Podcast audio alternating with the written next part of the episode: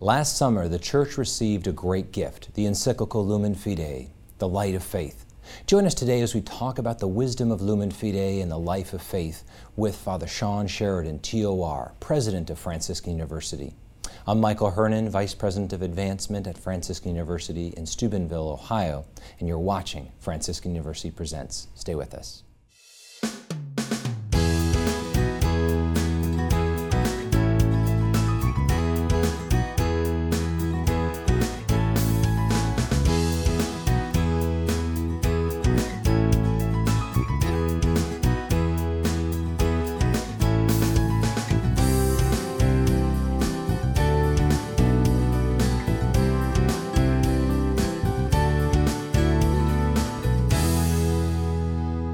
To Franciscan University Presents. I'm your host, Michael Hernon, Vice President of Advancement at Franciscan University in Steubenville, Ohio.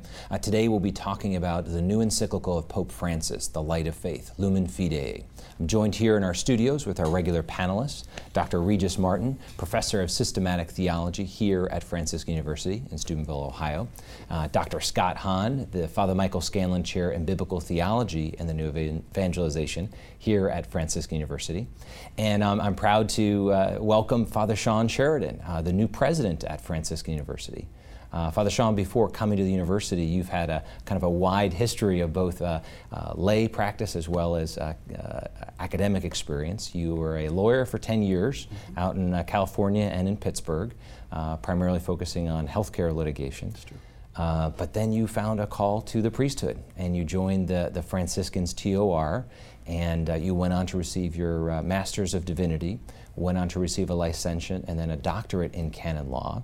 Uh, you've taught at uh, Catholic U uh, for in canon law, as well as you've taught here and continue to teach here, and now you're the president as of this past summer. Uh, so welcome to the university and welcome to the program. It is, it is a joy to have you here. So we're talking about the light of faith, the new encyclical of our Holy Father, Pope Francis. Uh, could you start us off with just some even some of your thoughts on Pope Francis as we're still looking at his first year of his uh, pontificate? Sure. During this first year, we've come to know Francis in a much better way, mm. um, who he is. There was a lot of speculation as what we could expect from the new Holy Father when he was first selected by the College of Cardinals.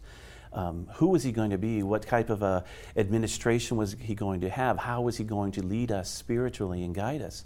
And we're beginning to get those great insights into who he is, mm. some of which come forward in this encyclical we're talking about today. Mm. How he intends to continue to reach out to the poor, how he intends to continue to have great um, a care for the young people of our, our church as well, to be able to foster them and to bring them into the fold so they can become the new leaders of our church as well. I think it's a very exciting time uh, in our church right now as we continue uh, to come under the direction and guidance of Pope Francis even more and more closely uh, and to see how he wants to lead us, uh, acting under the direction of God and his insights in the way in which he sees God leading us as a church. Oh, that's perfect. Um, well, let's dive right into it. I, I started the show off with an introduction that this is a great gift to the church. What is the great gift of the new encyclical, Lumen sure. Fidei or the Light of Faith? Lumen Fidei kind of rounds out uh, the discussion that Pope Benedict Emeritus now started uh, with regard to the theological virtues, mm. faith, hope, and love.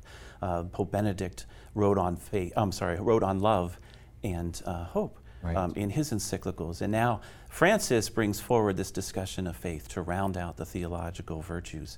Um, he admits that he had some help uh, in drafting the encyclical that we have now before us uh, from his predecessor, Pope Benedict, some insights that come through the encyclical uh, by uh, Pope Benedict, now Pope Emeritus. Um, but there's a great contribution that I see that will continue to have to be studied and developed over the years to help us to further appreciate all that is contained within Lumen Fidei. There's, there are many different people throughout our world who are struggling, mm. trying to find the reason for them to continue to have great faith, to continue to go forward despite the challenges, the struggles they experience in their lives. I think Francis in this encyclical gives us that reason to believe, gives us that reason to have hope, to turn to Mother Church, uh, to be able to assist all of our faithful in the ways in which they struggle throughout their yeah. lives. You know, we, we can't really sort out the proportions uh, between the two men who, right. whose contribution was greater or more telling than the other. But my sense is that the evidence of, uh, of Pope Benedict is all over this mm-hmm. document. You don't have to be a lawyer uh, mm-hmm. to, to sense uh, the omnipresence of his literary style, his flair, but, but I think more significantly, the profundity of his theological intelligence. He has parsed the mystery, I think, more deeply than any man living. Mm. But Francis, uh, and those comments you made about his life, I think, are really uh, uh, spot on. What, what strikes me about him is his humility, mm-hmm. that he emerges from the shadow of these two titanic figures. I mean, how do you improve upon Blessed John Paul II and Ratzinger uh, Benedict XVI. You can't. Uh, and the only wisdom you can hope to acquire is the wisdom of humility. And Francis wears humility like a hair shirt. Mm. Uh, hmm. and it's very impressive to, uh, to behold. Yeah. Absolutely. Yeah. I think it's a matter of providential timing that the encyclical was released on the feast of Saints Peter and Paul, who were the principal evangelizers in the first century. Because when you look at Pope uh, Benedict and Pope Francis, you can see the principal evangelizers of the 21st century, but you can also see the diversity of personalities because Peter and Paul were very different. Mm-hmm. You know, Paul, like Benedict, was you know characterized by erudition, scholarship, rabbinic training, and many writings. Whereas Peter was a fisherman, you know, who had a much more common touch, could connect with plain folks, and wrote only two of the uh, New Testament books. And you can see here, I think, that, that, that cross pollination. Yeah. Uh, and, and really hear and, and, discover, you know, we, we use this phrase hermeneutic of continuity. Mm-hmm. Yeah. Well, this embodies that. You know, you really get a sense that this is Benedict, but it is also just as much or even more Francis. Benedict had been working on it for quite some time. He handed it off. Francis could have said, publish it yourself, but no. He really transforms this and makes it his own and I, you, you can see in the light of faith the emphasis of Benedict and the continuity, as you pointed out, of faith, hope, and love. But at the same time, there's a personal touch here. You know, I noticed that the language of family is used. You know, yeah. sonship or son is used 39 times. Fatherhood, 37 times. And then uh, you have uh, uh, the language of family used 17 times. It's like, wow, it's, it's not just theoretical and academic and profound it's also very personal and practical. Yeah, it's the encounter a lot of yeah, times. Yeah, and, I, and I just I, I, celebrate the fact that you have in one encyclical at the beginning of Pope Francis's ministry something that really breathes the air of Peter and Paul and mm. is released in that glorious mm. feast mm. as well. Mm. That's a great insight. Uh, Father, just help us start unpacking this. What, what does some of the, the big picture stuff that this encyclical helps us understand how does it help us understand our faith more? What does it really teach us? Where does it point us when, when we're talking about faith? Sure. The encyclical itself is, is broken down into four chapters with an introduction and a conclusion. And I think the major themes come across in the chapters um, in response to your question. First of all, talking about salvation history and the right. importance sure. of salvation history and how we have seen the development of faith through the Old Testament, the New Testament, mm. those historic figures that we have um, in the early church fathers as well. Uh, moving to the second chapter, then we spend some time reflecting on um, how we see the dialogue between faith and reason uh, reason in our society that so much of our society sees as guiding us to all truth, mm. but not always accepting and wanting to incorporate faith into that discussion, to that dialogue. And Francis takes that on as well. Mm. Uh, in the third chapter, he spends a significant amount of time talking about evangelization, the need to evangelize, how faith that this is the, this gift that we have all received based upon our encounter with Christ is not something that we can just keep to ourselves. It's something that we must go out and share with others. Mm. Uh, one of my favorite scripture passages is contained in chapter 3, comes from 2 Corinthians chapter 4, verse 13. Because I believe I spoke out. Mm. And that's the call yeah. that Francis reminds us that each one of us has in doing that. Yeah, you can't keep it to yourself. Right. Faith is a gift that you have to give away. Mm-hmm. Uh, it has to be externalized. What, what struck me was, was the launching pad, the introduction. Mm-hmm. Uh, and it really has the signature of, uh, of Joseph Ratzinger all over it. This panoramic view, this canvassing of the ancient world. He, he, he uh, uh, uh, seizes upon the great sadness of, of antiquity. They long for the light And so they invent the sun god mm-hmm. as the source, but they realize that it can't throw light upon the darkest mysteries of, of suffering and death and that beautiful passage from Justin Martyr that nobody, nobody goes to the cross in defense of their faith in the Son, mm-hmm. right. but only the Son of God can illumine uh, the sorrows right. of this world. And then he quotes Dante, who speaks yeah. of this glittering light, this heavenly star that illumines the horizon of our journey. O- only uh, Ratzinger could have plumbed uh, those sources and, and have woven so skillfully together all of that in one page. Mm-hmm. This is the opening salvo of, uh, of the text, and it's liberating. Yeah. You can also see why Pope Francis would have been so uh, welcoming and receptive to the whatever the rough draft, whatever the first draft looked like. Because when you look at Cardinal Bergoglio's preaching and his writings, like Ratzinger, he emphasizes salvation history. And so in chapter one, as you pointed out, it begins with Abraham and it goes through the Exodus. And then to, of course, the fulfillment of the old in Christ who establishes the new. And in chapter two, there's a lot of material from Isaiah. Mm-hmm. Uh, but there's something that really stood out to m- in my reading uh, in chapter two that was also very uh, Benedictine more than Franciscan.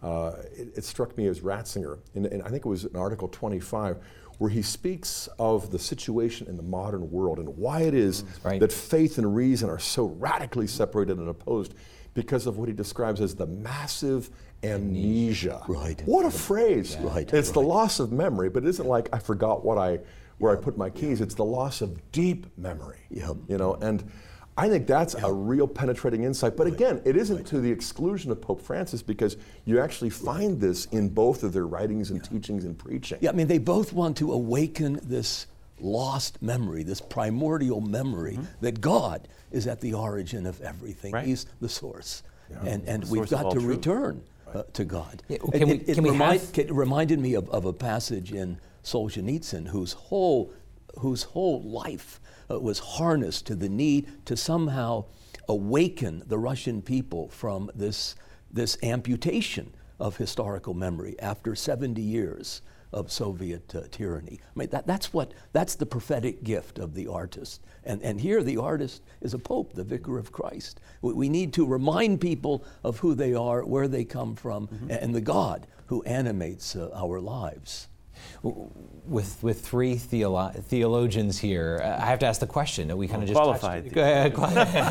but but what what role does truth, according to this encyclical, play in, in light of faith? I mean, there, there, are the secularist humanists who will say that our, our faith, much like if it's not empirical, if it's not science, the faith is simply a crutch or an emotion or, or a nice fantasy. Uh, but what, what, does, what does this encyclical say about the role of truth and faith, and, and really faith and reason ultimately? Truth always goes back to our belief, our understanding of Christ, mm-hmm. that that is the fullness of truth.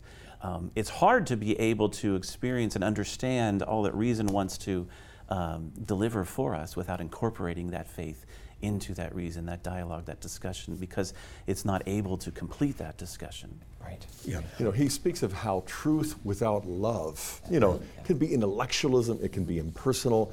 On the other hand, love without truth can right. be sentimentality right. and a kind of vague, warm, fuzzy feeling. Mm-hmm. You, you need them both, but you also need them to be properly coordinated. Mm-hmm. It's one thing to love the truth, but it's another thing to discover that the content of truth is love. Mm-hmm. Yeah. So it's not just to have that intellectual longing for more truth you really have to discover the fact that God is true. Right. Christ is the way, the truth, right, and the life. Right, yeah. And He manifests a love that goes beyond intellectualism. Mm. Yeah, it's not just a recognition that, that the truth of the Christian claim is central to the message of the gospel, but rather that truth is scandalous mm-hmm. because a man came and said, I am the truth, I'm the way. Uh, and without me, there is no truth. There is no way. I mean, this is a, a, dramatization of, of the datum of truth. He's not pointing us to a truth. He's saying, I am the truth. He establishes the kingdom in himself, in his body. That's a scandal. Yeah, that is powerful. That is really powerful. So when we look at the, the faith reason, we look at love, we look at all of these things that, that uh, Pope Francis in the encyclical is really drawing us into a, a deeper understanding. I think our, our world uh, clings to different images of what faith really is. So, uh, how does the church understand that that um, relationship really as we go deeper into the theology of, of faith? And and can it be something? I mean, even just back back to the basic. Can it be something that's earned? Is it something that that uh, that we as Catholics have to um, uh, really work at in order to get our faith? Sure. Just a couple of thoughts that come to mind based upon your question and to following up on Dr. Martin's um, response there. One of the things that Francis points out in this encyclical is what society is defining as truth, mm. as being what is comfortable for us. Mm. If it works for me, if it's easy for me, then that's what truth is. But Francis reminds us that faith is that true gift that we receive from God based upon our own encounter with God, and that lives on in our life in the way we're able to uh, address other things in our lives as well. Yeah. incorporate that into our search for Christ, who is the truth. Perfect. Uh, stay with us on Franciscan University Presents.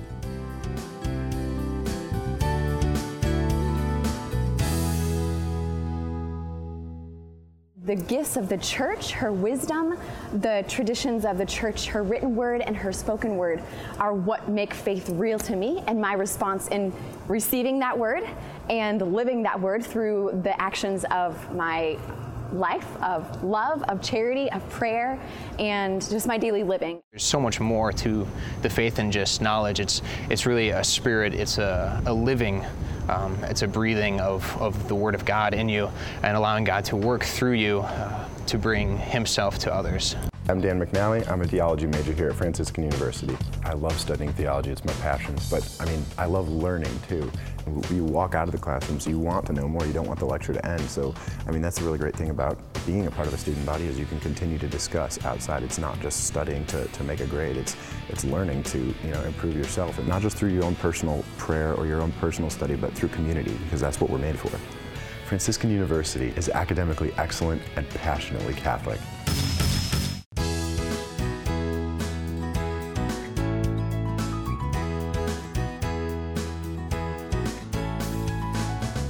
Welcome back to Franciscan University Presents. Uh, we're talking about uh, the life of faith, or the light of faith, uh, Pope uh, Francis's new encyclical with Father Sean Sheridan. Um, Father, what, according to the encyclical, uh, does faith demand? Uh, what does it prompt us? What does it first ask for, you know, as a response to faith? Francis talks about faith being a, a living encounter with God. And because we are able to experience that it demands that we pass that on to others, that we share the faith with others. It's not something that we can contain, that we are obligated to then go out and share that gift with others. He talks about how uh, we not only do that with our words, but also he talks about the encounter that Francis had with the lepers, Francis of Assisi, this time, St. Francis, yes. um, and how that was part of Francis's conversion um, to becoming a leader in the Catholic Church. Um, Francis, Pope Francis, talks about the importance of tying faith with conversion. And when we see the experience that St. Francis had with the lepers, we see how he was able to experience the mercy of God um, in, for himself by showing mercy to others. And tying conversion to our own faith life allows us to be able to give witness to the importance of faith in our own lives yeah. as we encounter other people and try to share the faith with other people as yeah. well. That, that's a, an extraordinary moment uh, in his life because you can't imagine in the absence of faith Francis doing anything so mm-hmm. bizarre, yeah. uh, so unhygienic, so contrary to what everyone it's so distasteful. I mean, surely any ordinary fastidious man would keep lepers at bay, and yet he embraces this leper, kissing him mm-hmm. full on the lips, as if this were Christ. And yet, for mm-hmm. Francis, this is Christ. Mm-hmm. This is an extension of, of his, his pierced uh, uh, and broken side. Absolutely. He had a vivid sense that the event of incarnation is absolutely contemporaneous. The now moment of the gospel is unfolding right now mm. in, in, the 12th century. And St. Francis had that encounter with God. He saw Christ right, right there. And that, I mean, it was sustained by faith. Mm-hmm. Yeah. You know, the, uh, the grace of conversion, I think, calls for a sort of circuitry where you, know, you find it in St. Francis, you also find it in Mother Teresa where you know you, you, you discover Christ in the poorest of the poor or in the leper, but then you also discover how Christ identified himself with us entering into solidarity with our own fallen humanity. So it's not just discovering Christ in the leper or the poor, it's discovering how Christ has identified himself with us, That's right. that we're the lepers, Right. that we're the poor. Yeah. And all of a sudden it's like, okay, the circuit's complete. Yes. You know, uh, it's not us reaching out to them, we are them. And we're the ones that Christ reached out to. And so how can we do anything but evangelize? Right. And when we understand that faith is that gift, when it is something that we don't deserve and that we didn't earn, there- there's very little we can do to actually even increase our faith per se. It's a gift. So what our gratitude, our love for the beloved, you know, it's that that that, uh, and, and they talked about it early on with the uh, call of Abraham, that it was a, a personal call uh, to Abraham, but it was that means he knew my name. God knows my name, and what profound gift that is. There are so many people who don't hear that, don't see that, uh, aren't given that opportunity. They, we, the Lord is spreading it out to everyone, but for us to be able to look at it and see how grateful we should be to share that love, that, that great transforming power. As, as Francis had it, the, the faith transforms the whole person precisely to the extent that he or she becomes open to love. Because it, without that love, we don't fully appreciate and fully uh, understand, I think, our faith. I think it's important also to recognize yes, absolutely, there is this impersonal encounter, the personal encounter that we each experience. But he goes on to talk in the encyclical about how we experience that personal encounter in the context of a community, mm. Yeah. the body of mm. Christ. And he gives the example of how each time we stand and make the profession of faith, the creed on Sunday, we say, I believe, but we're only able to do that because we gather together and support each other by what we believe as members of the body of Christ. Yeah, and there's just a beautiful analogy, or uh, looking at the image of the Paschal candle, how the light is being passed to one another. It, no one light can do it, and it passes generations, passes time. No one of us uh, accepts the faith on our own without someone before us sharing that, and just that continuity, that history, that really salvation history uh, that we are a part of. Building on what both of you have just said, you know, you can see then how it is that the scriptures can speak of, you know, earning or, you know, meriting, mm-hmm. and yet it's always within the context of a family, not a factory, you know, mm-hmm. so that we're children inheriting, not by virtue of our hard labor and, you know, our, our contractual negotiation, but it's a covenantal exchange. You know, it's, it's a very different sort of thing than what an employee gains, you know. And I think this is the heart and soul of what evangelizing is, because then suddenly you realize that whatever we gain, whatever we earn, whatever we merit, we do so precisely by humbling ourselves and saying, you know, nothing in my hand I bring, simply to the cross I cling. And, and, and Francis is the one, I think, who did it in his day, and St. Francis, and now Pope Francis is doing it for us. I was struck also by the fact that from stem to stern, from beginning to end, this is evangelizing. Mm-hmm. And yet the term new evangelization only occurred once. Did it really? In Article 42. I kept looking for it, of course. I'm like, come on, come on, we're halfway through it, you know. And then where he uses it, he describes this deep filial identity mm-hmm. where we mm. participate in Christ's own sonship, which is a radical conversion, a transformation that we can't do for ourselves or we can't even do it for God. We have to let God do it for us. And I'm thinking, you know, Pope Benedict didn't use the phrase new evangelization for the first two years of his pontificate. But from 07 on, he never stopped using it. I think there's a danger of new evangelization fatigue. You know, it's jargon, you know. We have to unpack this so that we're not just talking about it, we're doing it. And I think that's what he's doing. All right. I, I want to change gears on us because there's a part in this that I think our, um, our world needs to hear. W- what role does suffering play uh, in, in our life of faith? And, and what, does, what does this encyclical speak to about suffering? Sure. Certainly, as members of, of the Church of Christ, there are going to be occasions when we do suffer. Right. Uh, we join our suffering with Christ on the cross. Um, but Francis talks about in the encyclical about how through our suffering, our faith is enriched because we see through the trees the light that penetrates through uh, the darkness and is enabling us to be able to reach out to Christ even more strongly, uh, to be able to embrace the cross, as Francis was so well known for talking about. Yeah. Um, Francis of Assisi this time. um, and, and to be able to see that we are able to be supported by Christ through our suffering. It's not some challenge that He throws at us um, to punish us, Right. but suffering is a part of our world.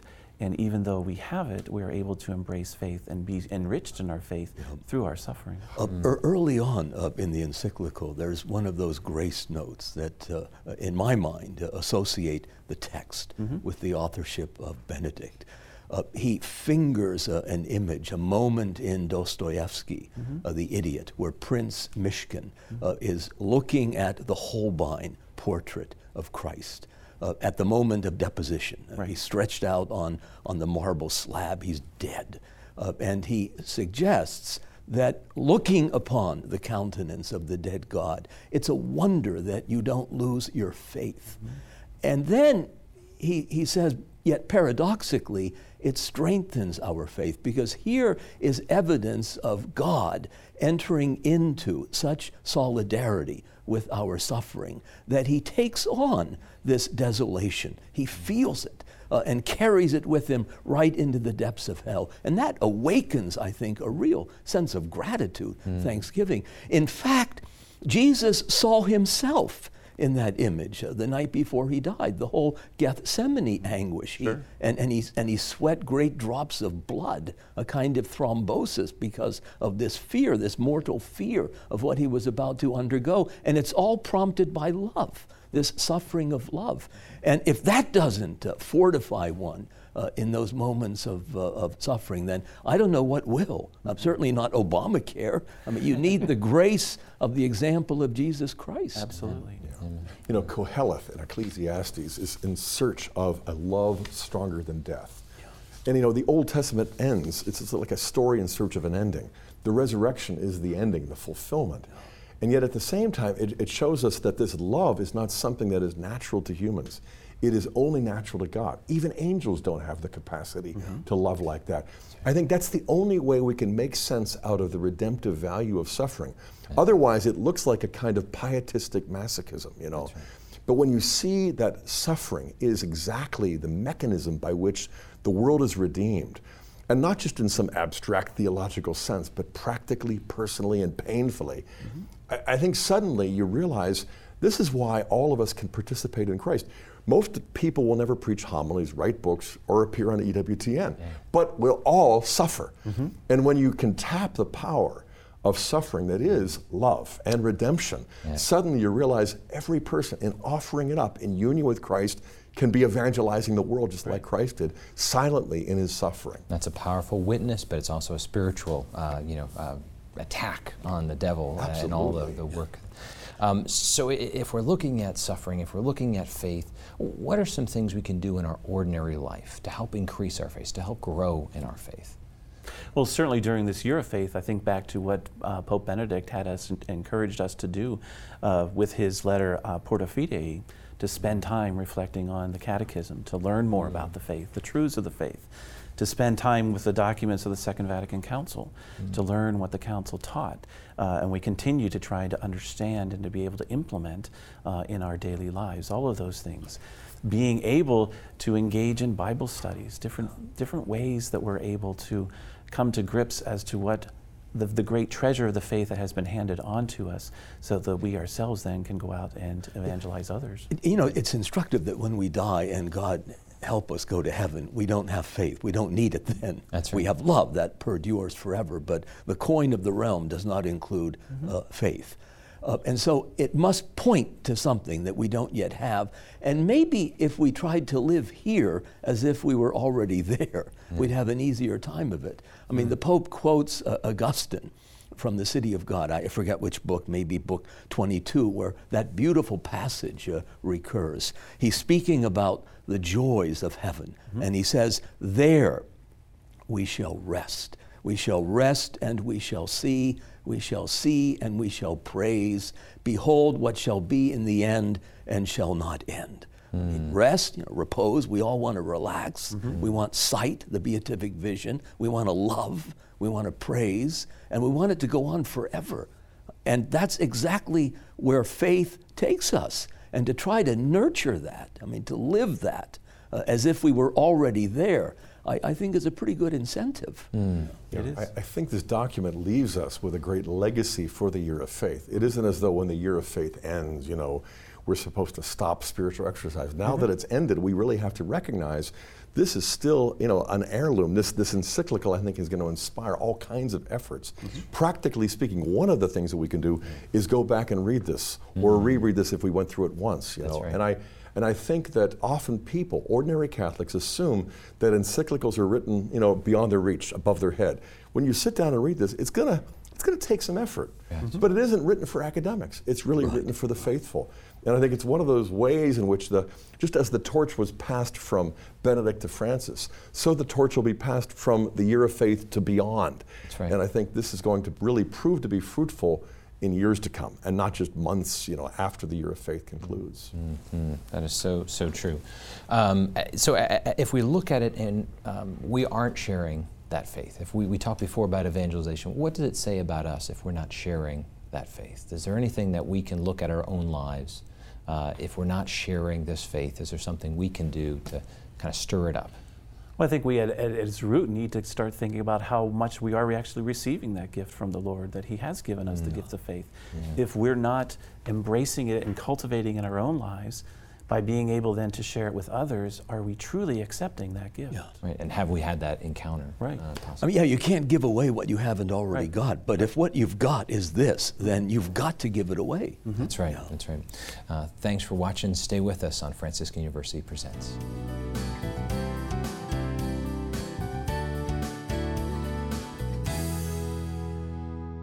Sharing your suffering with other people is so important because um, it brings you to realize like how fundamentally the same we are and how much we can unite our suffering with Christ um, for the sake of others. What I go through is worthwhile. It has a meaning and it has a purpose. And if even if I don't understand what that is, um, I can still offer it to God and know that He's using it. He's using everything I go through for um, not just my benefit, but the benefit of, of the people that I know and even the people I don't know. Explore the treasures of your Catholic heritage on a Franciscan University pilgrimage.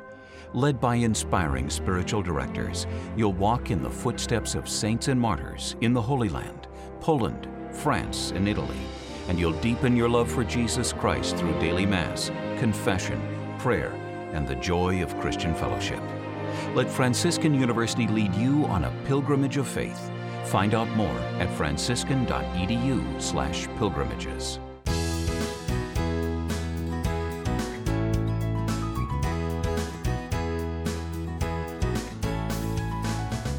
Welcome back to Franciscan University Presents. Uh, this entire program springs forth from the heart of Franciscan University. It's being recorded right now in our communication arts studio here at Franciscan University in Steubenville, Ohio.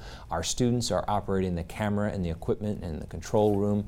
Um, our, our, regular panelists are uh, members of our theology uh, faculty as well as our president today is our special guest. So, Father, we've been talking about the light of faith, the encyclical from Pope Francis. Um, and, I really want us to focus on what, what is the beginning, the birthplace of faith. Uh, I think is one of the words that, that Pope Francis mm-hmm. uses mm-hmm. the family. Sure. Uh, so, so, how does faith uh, come together in the family? Sure.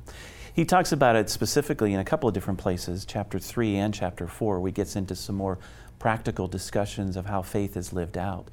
Um, but I think the important thing uh, that, that, Pope Francis wants to communicate is that as the first educators of the faith, parents, and, and in many cases, grandparents, are charged with that responsibility of bringing the faith to their children that through the cooperation with God have they have brought into the world. Yeah. The family is so much rooted in being able to um, have all of the children of the world being able to embrace the teachings of the church, mm. to make sure that uh, you know, the, the parents bring their children to Mass where they're able to learn what God wants to be able to put on their hearts to help them to develop into the human beings that God created them to be. Yeah. I love the, the term that the church often uses is the domestic church. Mm-hmm. You know, the, the family Absolutely. as that, that place where the, the children are brought to uh, a truth. Mm-hmm. And uh, one of the comments that Pope Francis made was something about how uh, they learn to trust the love of their parents. Mm-hmm. And, and I, I, think the strong implication was that, that then they're going to learn how to trust God the Father. Right. If they don't have a father who's right. modeling that and a mother who's modeling that. So that, that's a beautiful, uh, very incarnational yeah. uh, sense. And the one thing that you do say, you say model. It's not only what parents say to their children, but it's the way in which they live their lives. It's as the well. witness of life more than anything else. Absolutely. Yeah, uh, there's just a small pedantic point. Uh, there was a, a slight imprecision. The birthplace of faith is not the home. Uh, it's baptism. It's an event. Something happens. We are inserted into the very mystery of God. And, and I may have quoted him before, but it's a wonderfully lapidary uh, uh, insight. Pope Benedict describes baptism as the final mutation in the evolution of the human species. And when you think of it in those terms, it's pretty revolutionary, of cosmic uh, uh, implication. Everything changes, new life begins. You know, Christ, by coming, makes all things new, and that happens at baptism. And, and that's where That is- faith. But the imprecision is not an inaccuracy or an error. It's just incomplete because it is the faith of the parents in the instance of infants who are baptized. They're the ones bringing Precisely forward. because they have faith, but precisely because as members of Christ's body, their family, their marriage is the core, the nucleus of a domestic church. Oh yeah. And when we see that, again, we, we see it's a both and. you know, it's not either or. It was interesting because when I got this and I began reading it, you know, online, it's you can do certain things like word counts, you know. and not surprisingly, light and faith are used over a hundred times. Truth and love are also. But in, in the second category, I mentioned earlier that you know the language of family is really redulent. It's just mm. shot through. Mm-hmm. 89 times the term family is used, especially in the second half, the last two chapters. You know, sonship 39 times, father uh, 37 times, uh, child 17 times. And then in, in Article 52, I recall, marriage is, is, is really zeroed in on. Right. And not just in a controversial way that is countercultural in terms of this is the traditional definition, but to show the beauty of love. Mm-hmm. Yes. That the truth of love is beautiful mm-hmm. and compelling. Mm-hmm. And it's what, it's what we're to, to live out in order to show that this is not just true, this is love. In imitation of the Trinity. That's right. That's right. And, I Christ think in the that's right church. there. That's it. I mean, because if we recognize that that the parents and the godparents are the ones bringing the Mm-hmm. child forward to baptism in the Trinity, but it's coming from a context of family to be a part of the divine family, and that whole sense that our faith isn't some uh, intellectual deposit. Uh, that it isn't something that we, if, if it was, I think uh, Pope Francis says, then we simply could write it down. But it's so much more. There, there's this beautiful sense It- of how that passes on. Right. It, it's just that the credentials that we carry, God and, and, and the family, are not equally weighty. I mean, the real protagonist of the Christian life, the Christian drama, is, is Christ. Uh, I mean, He is the one that makes it happen, but it happens in a context, a setting of family, the family of God. And they were partners. There's a kind of synergism. We have to cooperate with this grace. God is doing something, doing something marvelous, but He would like us to concert our freedom uh, with His will, to change the whole shape of the world. Absolutely. That's right. You know, that's why I think the experience of conversion has to be recognized and lived out as something ongoing. Ever deepening, it's never easy, it's always difficult, but it has to really be daily. But you know, when you look at how conversion occurs through baptism to an infant who has no awareness of mm-hmm. it, you recognize the need for catechesis, not because catechizing no longer involves evangelizing, but because the good news has got to be taken up to the next level. Mm. So when you move from infancy and childhood into adolescence, you've got to come to own that faith for yourselves in a radically personal way. And I think it's helpful because in this encyclical and in the catechism, there's that reminder that our faith doesn't rest in propositions, but in a person. And not just one, but three persons mm-hmm. the Father, the Son, and the Holy Spirit. And it doesn't in any way diminish the value of the propositions and the, the doctrinal formulations. If anything, it invests them, it endows them with greater value because then you go back to what you might have learned or memorized as a child and you're like, whoa, you know, these are like thousand dollar bills. I had no idea what I had in my pocket, you know. yeah, well, the propositions are sort of like the roadmap, uh, but when you arrive, Yeah. that's what you discard first. You don't keep the map as you walk into the kingdom. Yes, Yeah. yes. So, so looking at the family, looking particularly at the, the challenges our culture provides, what are some of the things that we uh, would encourage, or even that the Holy Father or others have pointed out to us as a pathway for families to really enrich that life of faith uh, within the context of the family? You go. Oh, go ahead. certainly to be the witness, I think, of, of how faith is to be lived out on a daily basis, uh, encouraging those practices that draw members of the family closer to Christ. Um, i- i- Pope Francis goes on to talk about the importance of having that stability for, for youth in our world today, mm-hmm. being able to be part of the church and being able to have some security in the way in which they find themselves. He promotes uh, participation in World Youth Day, for example, as a way for all of the youth of the world to come together to be able to share that common experience, their deep desire to be able to share the faith with each other and to be able to pass it on to others too. You, you know, there's a, a beautiful tension uh, in the text. I know Scott uh, probably uh, spotted it uh, straight on. Uh, a lovely uh, creative tension between the Greek and the Hebrew mm-hmm. emphasis on, on faith. Mm-hmm. I mean, the Greek version would say, look, if you don't believe, you can't understand. The Hebrew text would say, look, you've got to believe so that you can stand, so that you can be rooted uh, firmly, uh, trustingly mm-hmm. in God's Word. And, and the two are really complementary. Mm-hmm. And I think families have the task of trying to imitate to show their children that we are standing fast mm. in this faith. We firmly remain anchored to this word of God, which we can count on. We can depend on it. God is not going to betray us. But at the same time, it invites us to understand, to deepen our appreciation for all that God has done. And that's the Greek uh, version. You know, the Pope uh, is, is very uh, insistent upon this that the encounter with Hellenism, with Greek philosophy, that was providential. Right. It, it opened up the church to a way of expressing the mystery that made use of logos, meaning, word, ground, and that, for the Greek mind, is the highest faculty. I mean, Aristotle speaks of nous as the way in which we most closely imitate the divine. We think. Well, what do we think about? Well, why don't we think about thought, word, God, intelligibility? Mm-hmm. There's a place for that in the family.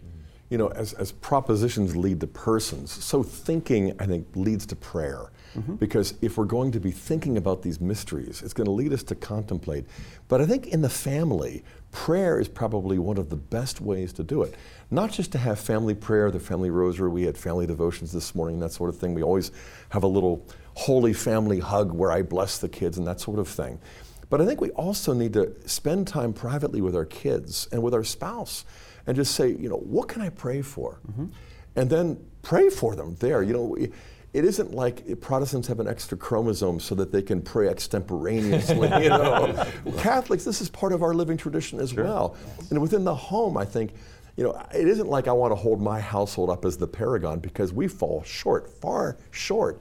But whenever we do it, you know, domestic church suddenly grows legs, you know, and starts to walk and talk. And I, and I think that you know, although he doesn't emphasize it, it's mentioned in passing. I think that the life of prayer in family, along with fun, you know, my wife always emphasizes the need to play as much as we pray uh, play card games or whatever else. But I, I, think this is something that we can capture in a very practical way. Yeah. Well, that gets back to the whole community aspect yeah. of the family right. and how we're all rooted in Christ as brothers and sisters in the body of Christ. Yeah, because the family is not Playing just a domestic church. The church is a family. Right. That's right. Exactly. I mean, you know, faith is a, is a rock that's solid enough that you can stand on it, mm-hmm. build upon it. It's a road that's straight that you can follow. But it's also a relationship. Mm-hmm. It's an encounter. Right, Not absolutely. just with, with the event and the person mm-hmm. of Jesus Christ. And for that, it needs to be nourished, it needs to be cultivated, and that's the whole life of prayer talking to God, listening to God. He may have something He wants to tell you. Yeah, yeah.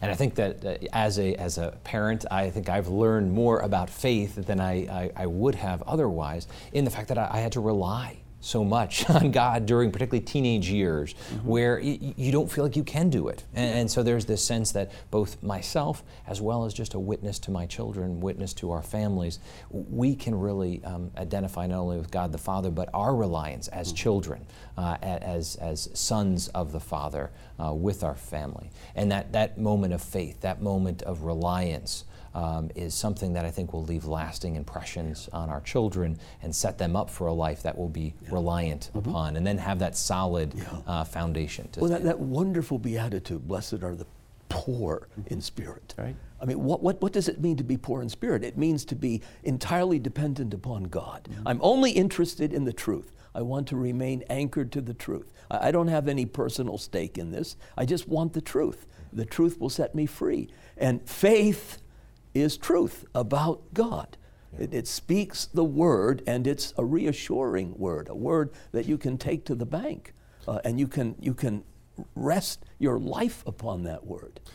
You know, the reminder that the church is a divine family mm-hmm. that isn't like a family. You know, in some ways, it's more of a family than the Hahns or the Martins. And that recognition, I think, is also what illuminates the experience I have and a lot of other people have. You know, a quarter of a century of teaching here. You know, I look back to Father Mike, Father Terry, and now you. And at the risk of flattery, I won't flatter you, but I'll just say this: the legacy of our Franciscan leadership, leaders as presidents is really spiritual fatherhood. Mm-hmm. And I mean, in your first year, you have basically taken up the mantle that I think probably surprised Father Terry. I know it surprised his predecessor, but there really is a family spirit that is breathed on this campus, and I think in any healthy parish as well where you recognize we call priests fathers because they're more of a breadwinner than I am. It's a Eucharistic bread that you mm-hmm. bring to the family of God. And as such, I think we also have practical ways to extend from our households to our parishes and to this campus and beyond. Uh, family likeness, family life, and uh, make people feel like they have a family no matter how dysfunctional or distant they may be, you know, from their own homes, as it were. Uh, that's beautiful. That's beautiful. Yeah, because faith involves family, involves the truth, involves love, and has all these different elements. Is, is there anything that we, when we look back at this, this encyclical, uh, that, that you want to share that we maybe didn't get a chance to touch on yet, uh, Father? Because we're heading into the final uh, segment here, or anyone that. Uh, as we look forward, I mean, because particularly here at the university, we're talking about young people. Is there anything particular you think that it would be a uh, word from our, our Holy Father uh, to young people? You have an interest in young people, don't you, Father? I do, yes, absolutely. Passing curiosity. We see many of them here. Yep.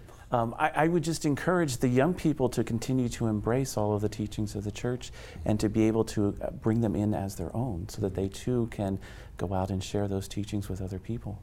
It, it's a huge task, and I think many, if not all, of our students here are willing to take up the challenge and want to be out there to be those witnesses to faith to all the people that they encounter. Yeah, yeah. Uh, you'll want to stay with us on the last uh, part of our, our show where we'll do some highlights and, and sum up uh, the light of faith. You're watching Franciscan University Presents. Stay with us.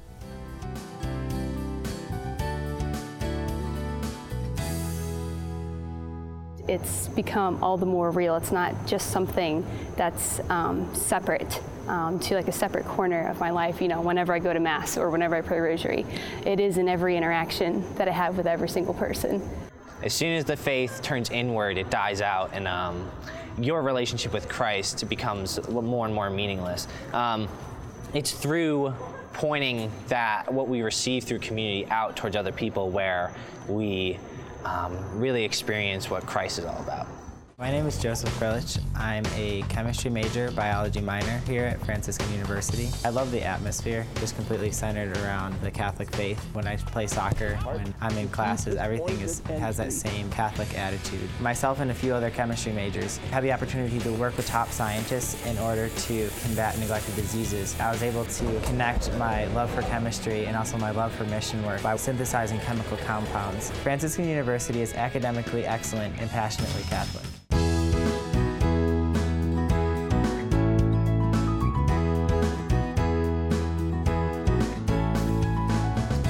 Welcome back to Franciscan University Presents. This is our final segment of the show. We've been talking about the Pope Francis's uh, new encyclical, The Light of Faith, Lumen Fidei.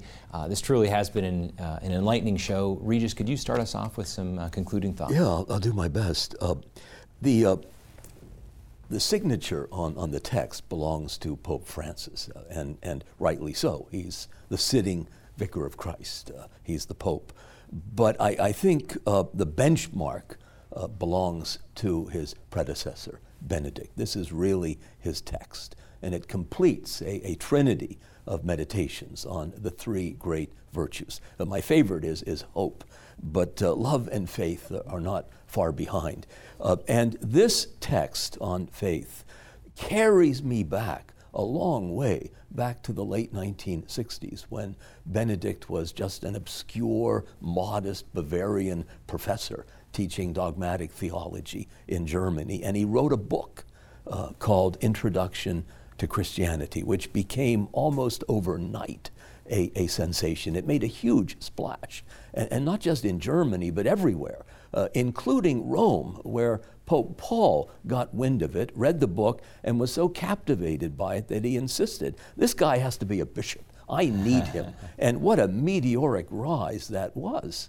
Uh, he's, you know, he's now a retired uh, a pope, vicar of Christ, but he left his mark on that book. And that book runs through this encyclical, I, I, I think. It's, it, it's, it's uncanny, the parallels between the two. And, and one, one passage in particular struck me.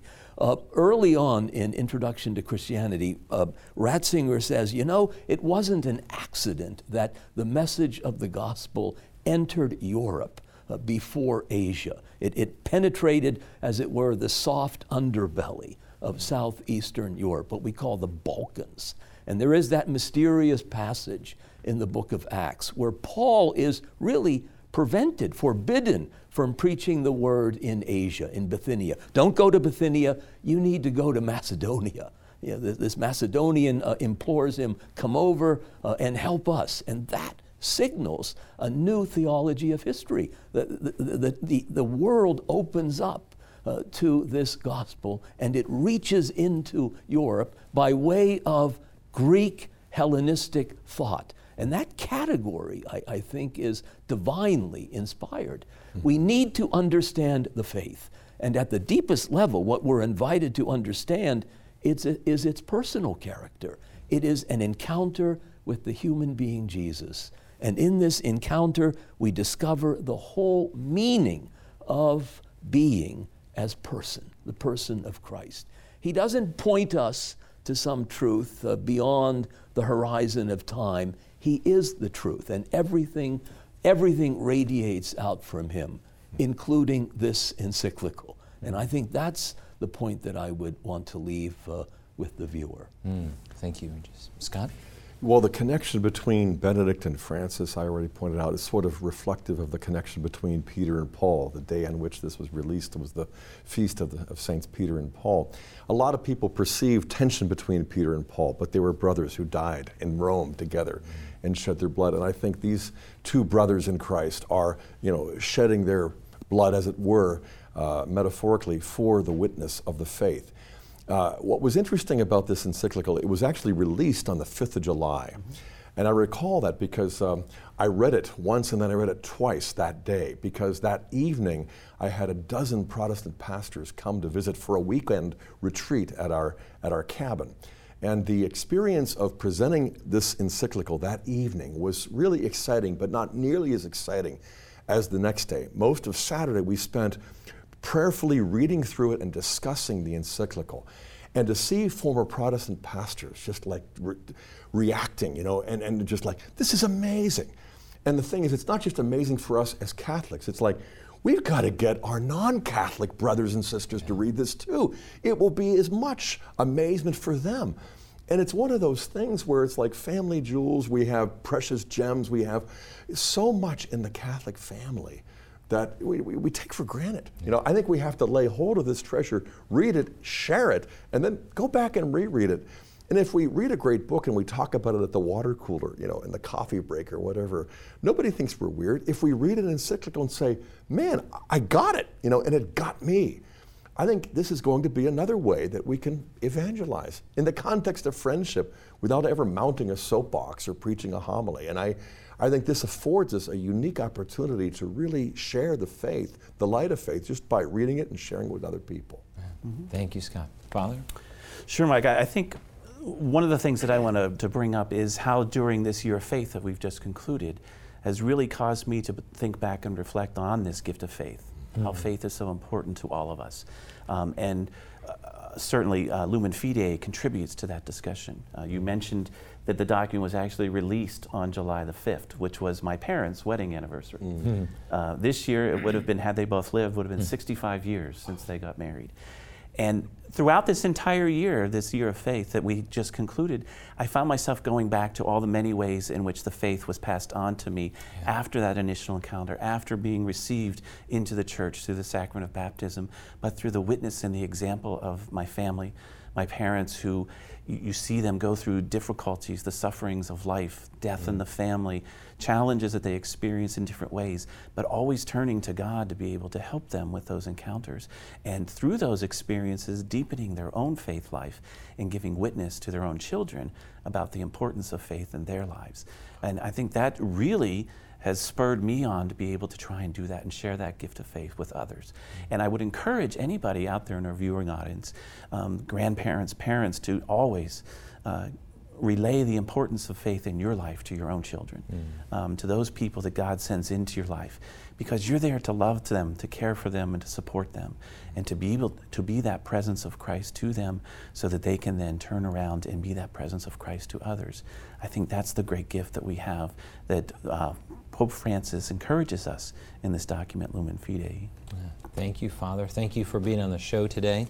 Um, this has been a great, great conversation. Uh, if you'd like to go a little bit deeper um, on Lumen Fidei, the, uh, the Pope's encyclical, we've got some um, excerpts for you uh, that will help you. It would be a bridge, maybe, uh, if you don't feel comfortable going to the whole document. Here's some great excerpts for you to, to download at faithandreason.com or just by contacting us. We'll send it to you. And we hope you read the whole document, but at least you'll get some great, great golden nuggets uh, if you're able to, to read this. Um, really, I think everyone here has summed up perfectly that, that this is a, a gift. This past year that we had in the year of faith was a gift to the church. This document is a gift, but, but more importantly, it's pointing to the gift that we have been given in, in Christ Jesus. The gift of faith that it's not so much that, that we loved him, but he loved us, that he reached out, he reached into history and grabbed us and called us by name. Uh, someone brought us to the baptismal font, likely, or, or we came uh, later as an adult. But it's a gift, and we need to re- live our lives in gratitude for that, but recognizing that we've got to stir that up. We've got to remind ourselves of the sacramental grace that is, that is within us that gives us right to enter church, to receive the sacraments, and also the, the joyful obligation of being able to pass that on. Um, here at Franciscan University, um, our mission is to form the students who are transforming the world.